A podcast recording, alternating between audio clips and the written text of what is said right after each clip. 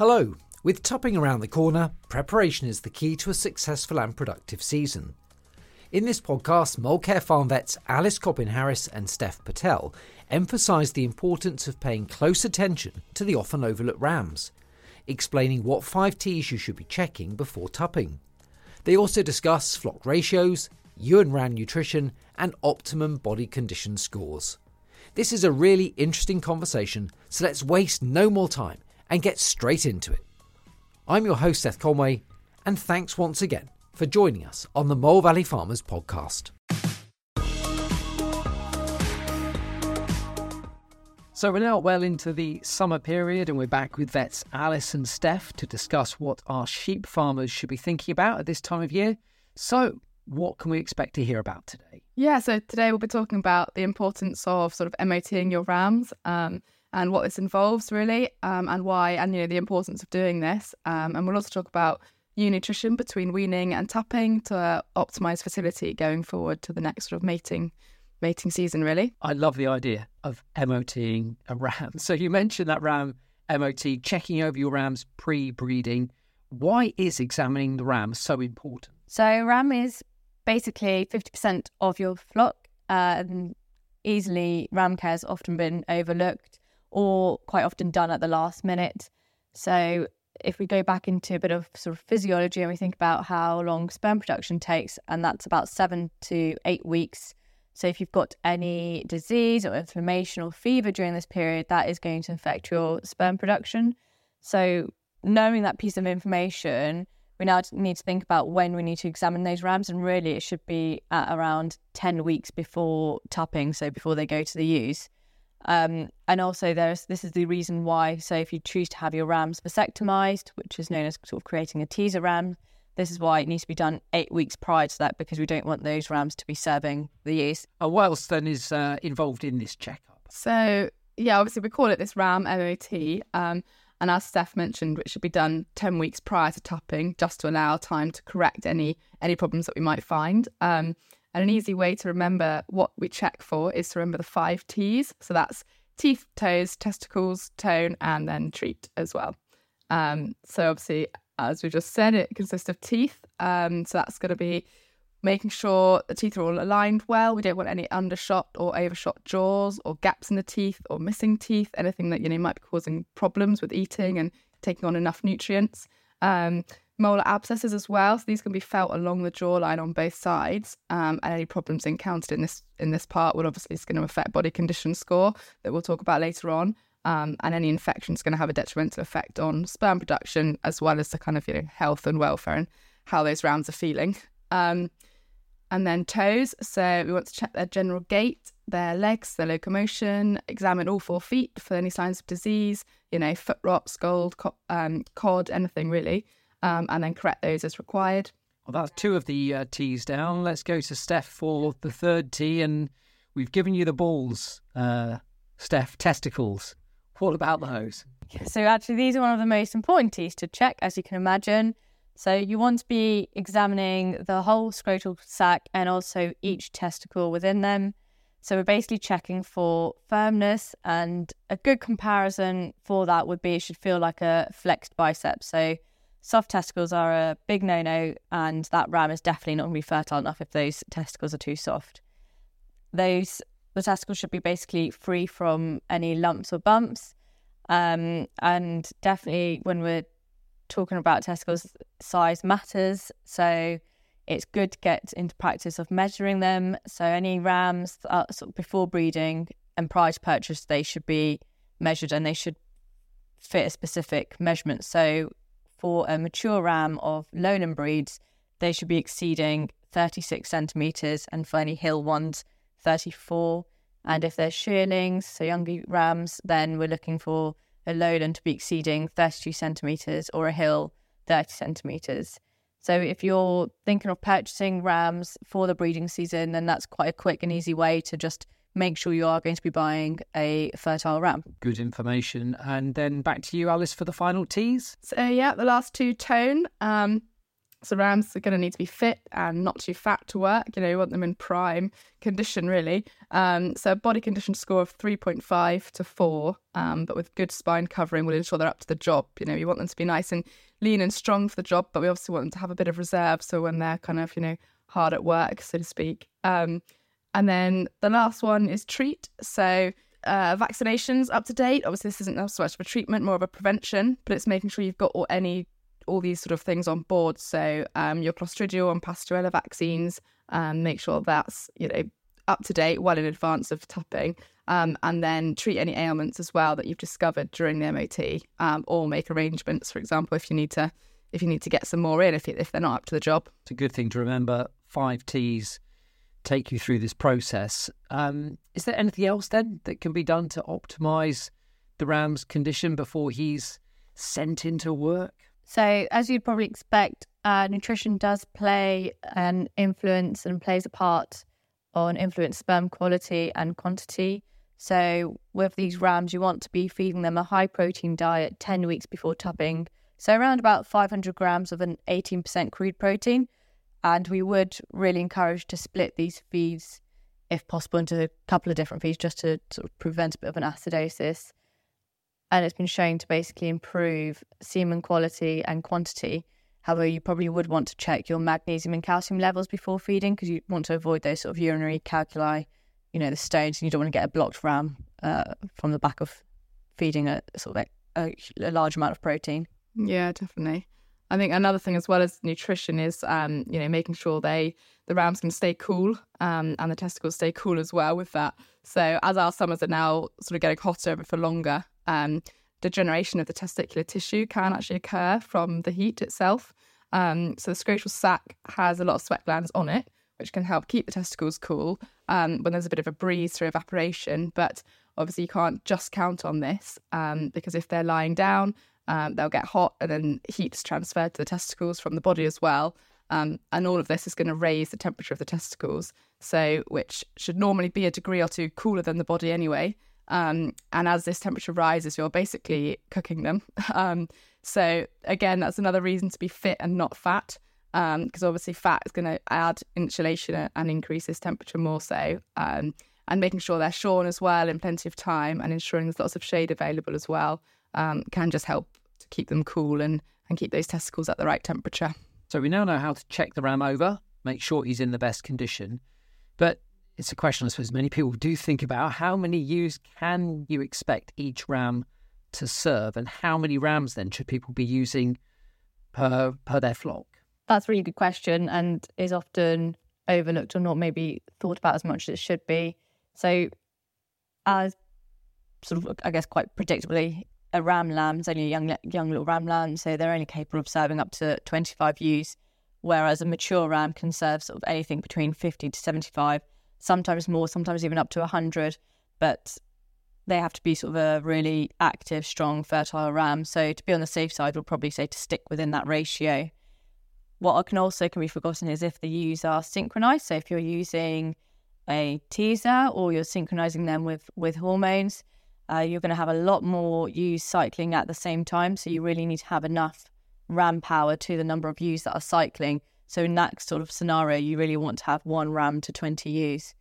And almost you may even want to have a sort of a few excess rams, a few backup rams in case, you know, one goes lame or one becomes ill. At least you can pull that one out to be able to put another one in. Those rams are busy boys, aren't they? Molecare Farm Vets are here to help their farming clients to thrive, become more resilient, and to support their businesses to grow with the health and welfare of the animals at the core. Their dedicated team of experienced veterinary professionals work in collaboration with nutritionists, agronomists, and registered animal medicine advisors and cover a wide area across Devon. If you'd like more information, then please call 01392 347 240. That's 01392 347 240. So that's the Rams cupboard, but what should we be thinking about when it comes to the ewes in the summer months? So summer, you know, for most of our ewes is going to be this critical period um, between weaning and mating. So you'll be taking those lambs off them um, and giving them chance to kind of recover and and re- repair themselves, I guess, in a way um, prior to mating, just so they're in optimal condition. Um, and so, because it is this vital vital period, we need to make sure they're sitting at the right body condition score um, to optimize fertility and ovulation. So, after all, you know, we're we're aiming for four, for seventy five percent, sorry, um, of our ewes to hold their first cycle. So, in order to do this, we need to make sure they're as fit and healthy as possible through, you know, body condition scoring. We, we talk about it probably in most podcasts about sheep we've done. Um, but weaning itself is is a perfect opportunity to get a hand on every ewe and body condition score them, um, and then you can use this information to manage them accordingly and get them to the right body condition score before mating. So. At weaning, we're aiming for a body condition score of two for your hill and upland breeds, and then a score of 2.5 for lowland breeds. Um, and then once you've got those scores, you know, anything, we can split the, the group then into three sort of management groups. So the lean, the fit, and the fat, rather than the good, bad, and the ugly, I suppose. Um, and then we can, you know, manage those going forward. So ideally, then at mating or tupping, we want them to reach body condition score of 2.5, 3, and 3.5. So again, that's your hill, upland, and lowland breeds in that order. Um, and so making sure we wean with plenty of time to alter this if needed um, that's going to be one of the key points there as well. As you say, body condition score important for so many things.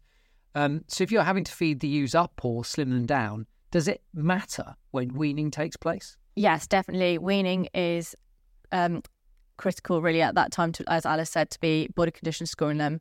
Uh, as we probably mentioned before, you know, it takes a long time for them to correct their body condition score. So sheep should have sort of a 10 to 12 week long sort of dry period between weaning and tupping. And it's basically for this reason. So, as we've said again, again, basically it takes around six to eight weeks and on good quality forage for a unit to gain just one unit of body condition scoring. So, if you've got really thin ewes, you've really got to sort of calculate backwards how long it's going to take you before she reaches that target and um, she has to gain basically the equivalent of 10 to 13% of that body weight.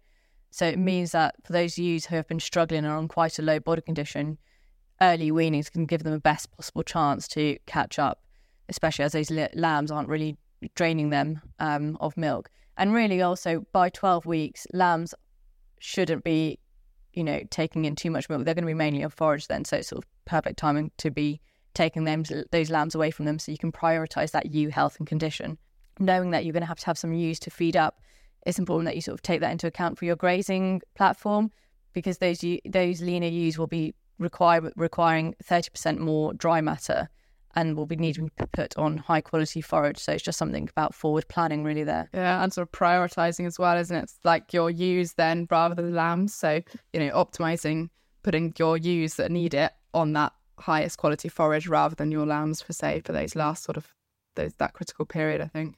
Yeah definitely. It's it's your main focus there should also be on your ewes and not sort of leaving them in the field and forgetting about them before you need to put them back to the ram.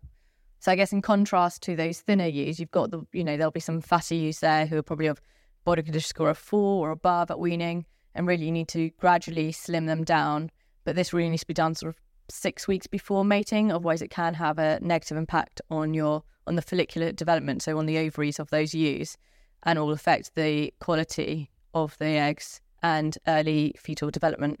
All of this just goes to show, doesn't it, that weight management and body condition scoring is really important through this process.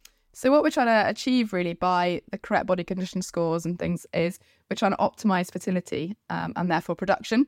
And this really comes down to quality of the follicles on the ovaries um, and then the ovulation rate.